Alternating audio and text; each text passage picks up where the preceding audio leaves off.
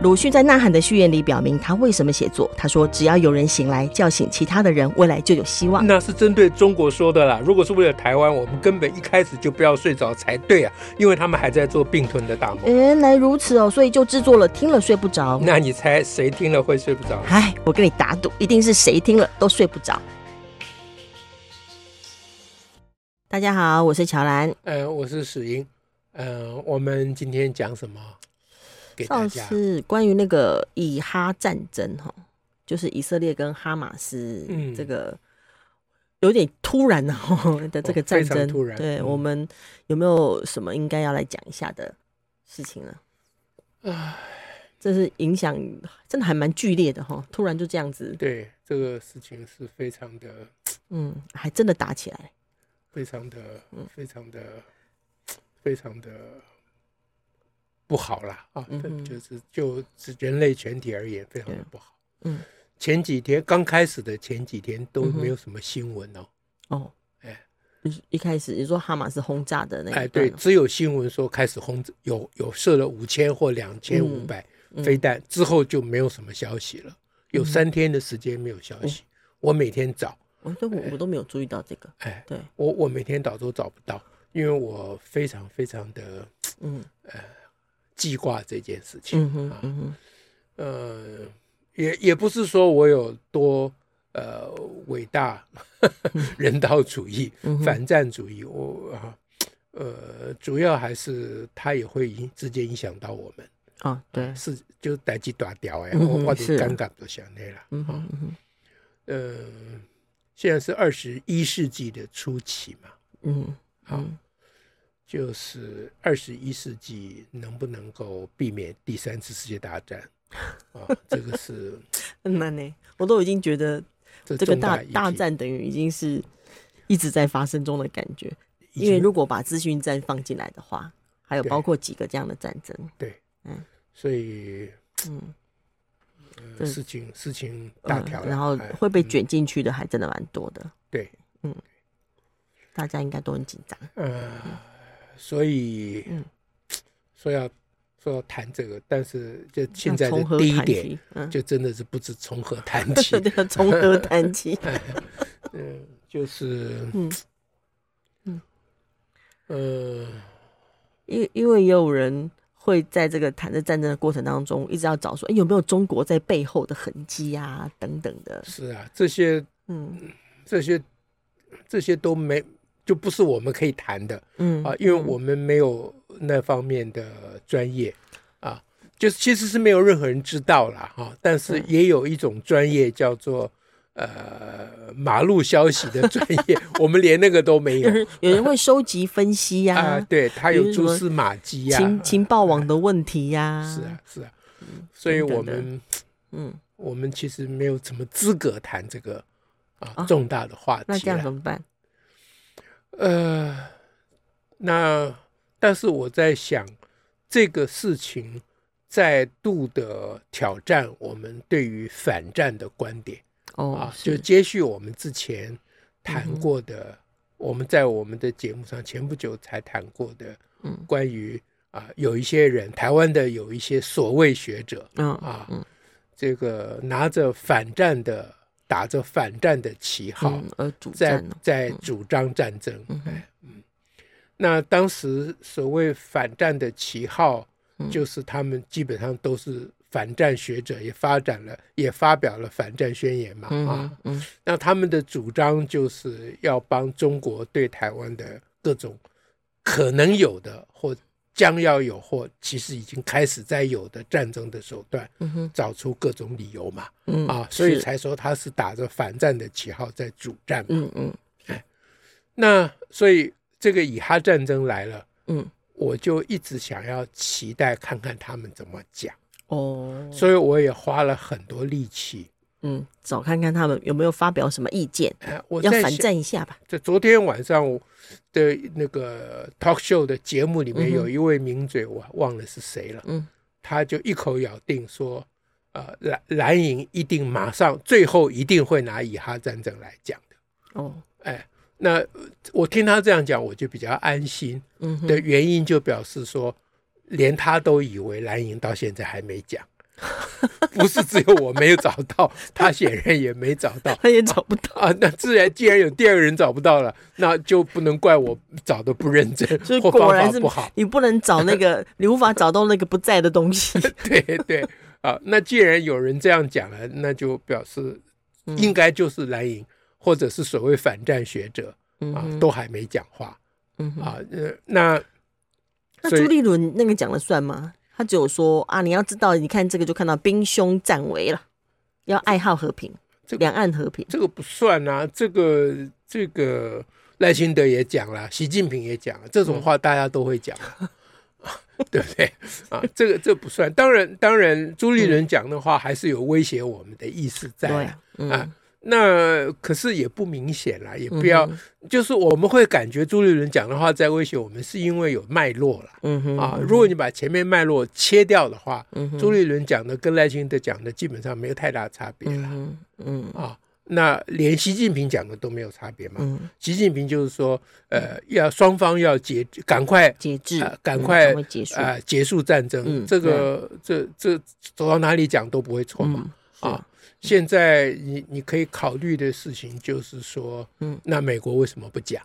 嗯啊、大家都政治正确都要讲，美国就是不讲、嗯啊、那另外一个你要问的问题，大家都有先谴责哈马斯、嗯、连朱立伦好像都有、嗯、但习近平没有、哦、他为什么不先谴责哈马斯、嗯、就是你要你要你要主张、呃、停战这件事情是理所当然嘛、啊嗯、那所以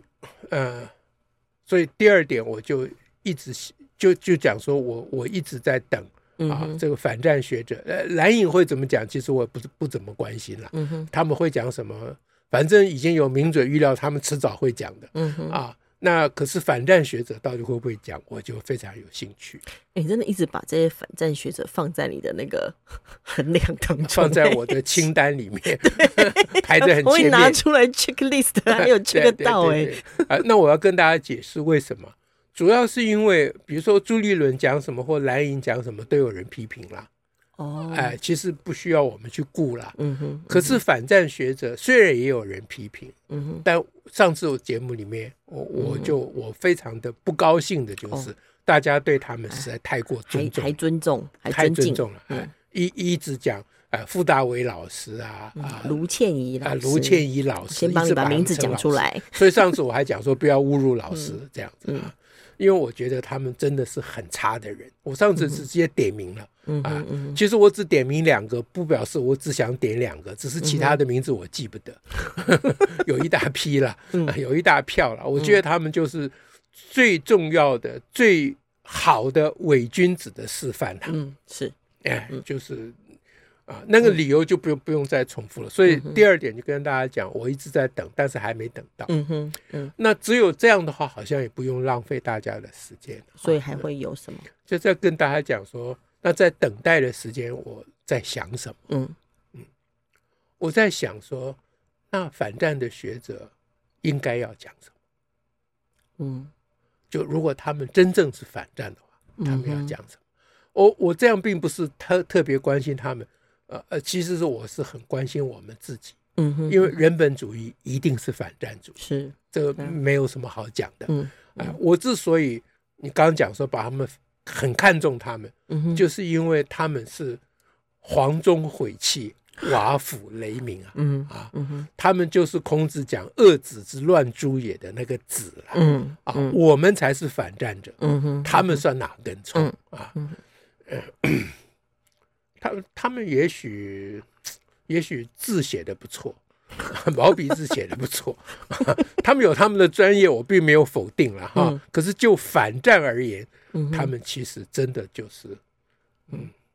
不及格的啦、嗯，不只是不及格，那分数是负的、嗯啊、不及格只是没到六十分而已、嗯啊、所以第三点就想说，那真正的反战者应该怎么讲？嗯嗯，唉，我我是在想说，这个反战是一个重大的议题的一个原因，就是因为所有的战争都有它很难反对的理由啊。嗯所以你要反战，嗯，是要超越那些理由之外的理由，才能够反战的。嗯，就像这次大会说，你看长期以来以色列都霸凌，是啊，巴勒斯坦、巴基斯坦、巴什么斯坦、巴勒斯坦、巴勒斯坦、巴勒斯坦。嗯呃、我也是这次才搞清楚，我常常会讲错、呃。对对对，我现在一直要记得不要讲错。嗯呃、好，那那所以反战主义，我觉得应该有两，嗯、应该要有两个前提，嗯哼，两个条件，嗯啊，我不晓得他们这些啊以反战为职责的所谓的学者，嗯，他们有没有这两个前提，嗯、或他们有没有考虑过这两个前提？嗯哼。这两个前提的第一个，我们之前谈过的，就是你不能够把防御作为你反对战争的、呃、之一。Okay. 你不能把防御的嗯我、呃、这个武力行动嗯哼嗯哼当成反战的对象。嗯哼，呃、也就是他的他的那个战争都是一定是一来一往的啦。对。比如这次是哈马斯先出手，嗯，他主动，哎，那以色列现在防御，嗯哼啊，那防御有没有过头，这个可以讨论，嗯啊嗯，但是以色列展开防御，这个你不能说以色列违反啊你的反战的原则，啊、你你不能这样，就是但他如果变成是要把那个地方清除掉了，啊啊，那是另外一件事，那, 那是另外一件事情。嗯、总而言之呢。我的意思就是要用一回合一回合来讲，嗯哼啊、嗯哼就是你现在要讲反对反战，嗯、你就要反战反对这一回合，就现在在发生的以哈的这个状况，哎、对，你就是两边都要反，嗯、就是我们前面讲朱立伦、习近平、嗯、赖清德讲的都是反对两边的，嗯哼啊，就是两边都要停战，嗯、你至少要这样，嗯、你不能只锁定啊。回首的那一边，嗯，这是我是觉得第一个原则，嗯，就是要一回合一回合算了，啊，嗯啊，那第二个原则就是你只能算一回合，只能算一回合，你不能把过去的回合全部拿出来讲。你说算算旧账，他他们会觉得这样是了解脉络啊。不，你了解脉络没有问题啊，你提供知识啊，了解没有问题，嗯、你解释为什么哈马斯会出手啊，嗯、这都没有问题。但是你既然反战，任何理由都不能。任何过去的理由都不可以支持，都不无法用来支持这次的攻击。对的，如果你真的是反战，嗯哼啊，是就是你你每一件事情都从开天辟地讲起，你就是违反战者，这就是我瞧不起他们，哦、傅大为等人的原因，嗯、就等于是假装了，啊、就是比如说你等于替这个战争找理由。呃、对，因为你要你要翻旧账的话。无论怎么往哪一边有得翻了，呃、你有得翻了，嗯，对不对？你总是可以找到任何一方有理由的理由，嗯、你总是可以找到这样，嗯、如果你可以找到这样，你就不用反战了啊，嗯嗯、那你就应该鼓励战争啊。你说人类的矛盾无法解决，我们就靠战争解决了，你就变主战派了，嗯、这不是名正言顺的吗？就变成这样了。你如果要拉起反战的旗帜，你就不能算旧账，嗯嗯要一回合，哦、就算这一回合，呃、这一回合两边都要算，你不能只算一边，是啊，对不对？嗯、对啊，我是觉得反战就是两个原则，让我再说一遍，这两个原则不容易说清楚，嗯哼嗯哼。第一个原则就是你只能算，就是每件事情也要用回合看，用回合看，哎，就是一方出手一方还击，这就是一回合，嗯啊嗯、那第一个原则就是你只能用回合看事情，你不能把它。两方你把它孤立起来只看一方，嗯、这个是不行，就两方都要看。对，第二个呢就是你只能看一回合，嗯、不能看以前的回合。嗯嗯，哎、嗯那就现状论现状。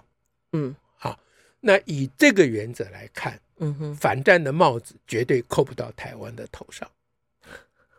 反战的帽子，啊、哎就是就是你你来责备，你用反战的立场来责备台湾，绝对没有任何理由。哦哦哦，就用用反战来来说，我们台湾没有做到反战，对，这没有任何理由。嗯，对，哎，因为以前你要算旧账啊，什么台湾是中国的一部分，嗯、现在台湾不肯当中国一部分，你要算这笔旧账。你你如果要算这个东西，你就不是反战主义者了，对，嗯，你是民族主义者，对，对不对？嗯啊、反战主义者就是过去那一笔烂账，嗯啊、不管谁有理谁没理，嗯、我都不管了，嗯、可是就从现状开始，嗯啊、如果有一回合，那你就要呼吁两回、嗯、两方止战。嗯哼，如果只有一方，你就要呼吁这一方止战，是、嗯，这才叫做反战。对啊，那现在台湾跟中国这件事情上面，当然只有一方，没有两方啊。是啊，只有那一方在发动军机巡回啊。你, 你一直对台湾喊什么反战，你到底是什么意思啊？嗯, 嗯哼嗯哼，对不对？啊、呃，那这些反战学者在俄乌战争的时候，他敢不敢对呃乌克兰一直喊？他不敢呢、欸。嗯。他是用非常隐晦的方式，像上次我们提那个卢卢倩怡，卢倩怡讲、嗯、他讲到呃呃乌克兰的士兵在那个啊、呃、兵那个战、呃、战场上，或者是有有人过世、嗯，你的家人如何看到家园这样，嗯、那不晓得是否也会后悔当时那个备战？但是用迂回的方式。嗯，在连备战都在反对了，对，对不对？在谴责人家，在谴责乌克兰嘛、嗯，对不对？那你为什么不用同样的方式说？那俄俄罗斯要不要想想？呃，这些年来发展武器，呃，是不是现在是不是有点后悔？嗯啊、呃，因为你武器发展那么久，连乌克兰都打不下来，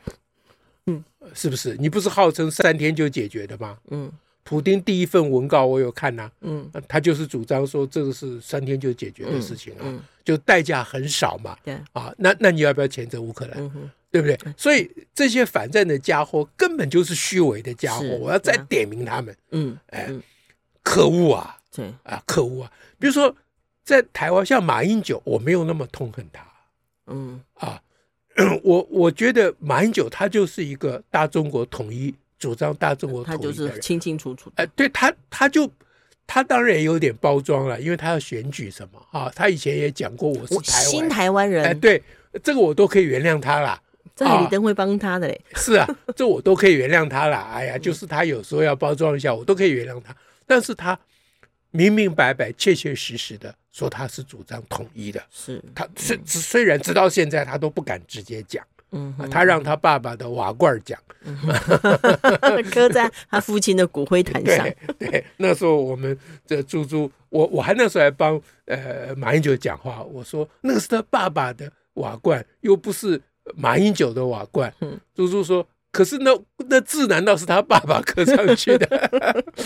然后我就 很, 很怀念猪猪当时一棒把我打醒，我说哦我怎么没想到好，那所以我没有那么痛恨马英九，就是他、嗯、我其实也没有那么痛恨黄安黄安、哦啊、黄安他赤裸不会包装成一个道德伪君子那个样子，不，你用道包装道德伪君子，他们一定要包装，就是他们一直拿兵凶战危来恐吓台湾人、嗯、他就是用用这个战争的可怕来包装他的统一的主张嘛、嗯哦 okay 嗯、这个我都可以原谅他、嗯嗯、但是你用反战这么高贵的哦，是啊、呃，真正重要的事情，人类真正重要的道德的，嗯，即、嗯、反战跟废死是同样高度的，是啊、呃、的主张呢。你拿这个来啊、呃、来包装你的这个恶毒的心思，哦、那就真是可恶百，这这是非常非常可恶，这绝对不可原谅的。是，哎、呃，嗯。所以我要再点名傅大为，你给我站出来讲话、嗯、你现在就讲话、嗯、另外那个叫卢什么来着，卢倩怡，卢倩怡，你有本事你有种敢在公共电视搞那个节目以哈战争，以哈战争你现在出来跟我讲话，是、呃、我现在正式要求你们出来讲话，没错，而且我把你我帮你们做好了反战主义的两个前提、嗯哼呃、你们现在就来反对我的两个前提，你敢的话你就讲、嗯、是哦，今天我们这一集直接寄给他们OK 好没问题好嗯，讲起来我就火大真的因为因为你知道、呃、这个大家各有不同的主张、嗯嗯哼嗯、哼其实是民主之所以可贵的缘故嘛、嗯啊嗯、今天台湾如果没有马英九这些人、嗯啊、他们认真的主张统一，那我们的民主好像就缺了点什么、啊、缺了一角的样子它其实还蛮重要，他们很重要啊所有的我们的对立面都很重要、嗯、是啊，我最近还在想帮小英啊、呃、帮他想一个呃这个一个谈话、嗯、啊、嗯、因为放在国庆日当然不合适了、嗯、他卸任以前可以谈话、嗯啊、我还在帮他想一个谈话，就是说、嗯、他可以表达说就是我们现在国内大选乱糟糟的这些事情、嗯、啊嗯哼其实是台湾的光荣，嗯哼嗯，就是你说台湾就是我们我们有有什么雄心大志壮志吗？嗯嗯、没有嘛、嗯、我们就希望在我们这小小的岛屿上过我们小小的安稳的日子而已嘛、嗯、人家不让我们这样嘛、嗯啊、我们就受尽了委屈、嗯、所以我又想起啊，虞美人讲的那个委屈的和平也是和平、嗯啊、我就想说让小英来讲说委屈的和平是和平、嗯啊、有一位无党籍的候选人这样讲、嗯啊呃、小英可以说这就讲中了我的心思、嗯、这八年以来、嗯、我就一直在为台湾争取委屈的和平、嗯呃、我们受尽了委屈、嗯、所谓的无非就是我们的安稳, 安稳过安稳日子的和平嘛、嗯嗯、是不 是, 是, 是、啊、所以我们在台湾所要求的就非常少嘛、嗯啊嗯、小小的事情，那我们之中还有人要反对，还有人有不同的意见、啊、然后我们对于不同的意见也非常委屈、嗯、我们不只是在国际上对中国委屈，我们在国内、嗯、对我们国内的这些统派、嗯啊包括那些被买 他, 他还没有资格当统派的，他根本就是间谍派，马英九至少不是不是间谍、啊呃、对于那些间谍我们都非常委屈、嗯、不然以蒋经国蒋介石早就抓起来送绿岛了、啊、现在还在帮他，还让他们请律师，还在胡说八道、啊、说他有没有泄密啊这个那个啊，保密协议都会变成一张废纸呢，都可以这样讲呢、嗯啊好，那这不难道不是台湾的骄傲吗？那我刚刚讲说我们那么委屈、嗯、那我们只是为了自己吗？不完全是、嗯、我们对世界有贡献的、嗯、我们对世界的贡献不是台积电的晶片哦、嗯、我们对世界的贡献就是我们在这个小小的自己的家园里面、嗯、我们像告诉世界说你看什么叫做民主嗯哎这个自由的滋味，民主的重量，是，这是那个小英当选的时候的那个时候讲的话，是，这都不是开玩笑的。对，哎，他卸任以前应该可以把这些讲一讲，是，哎，就是说让我们大家不管在台湾，不管是哪一派啦，蓝或绿啦、嗯嗯嗯，啊，大家有个更高的观点，嗯、就是说虽然我们纷扰不断，是，哎，但是我们都一直在那个规范之中。啊、包括想要偷渡、嗯、哼破坏那个规范的人、嗯啊、就是某某什么立法委员之类的、嗯啊嗯、他们也在那个规范之下想要破坏那个规范嘛、嗯嗯、是不是、嗯啊嗯、那他们即使被收买了、嗯、哼他们也不敢讲他们被收买了嘛是、啊嗯哎、这个都是我们应该要觉得安慰的地方、嗯哼嗯、哼好，今天从以哈战争这个人人人类世界的悲剧、嗯哼啊、讲起、嗯、讲到我们的台湾在这个世界上的存在的价值与意义是 OK 好，那我们今天就说到这里，感谢大家，下次再会，拜拜拜拜。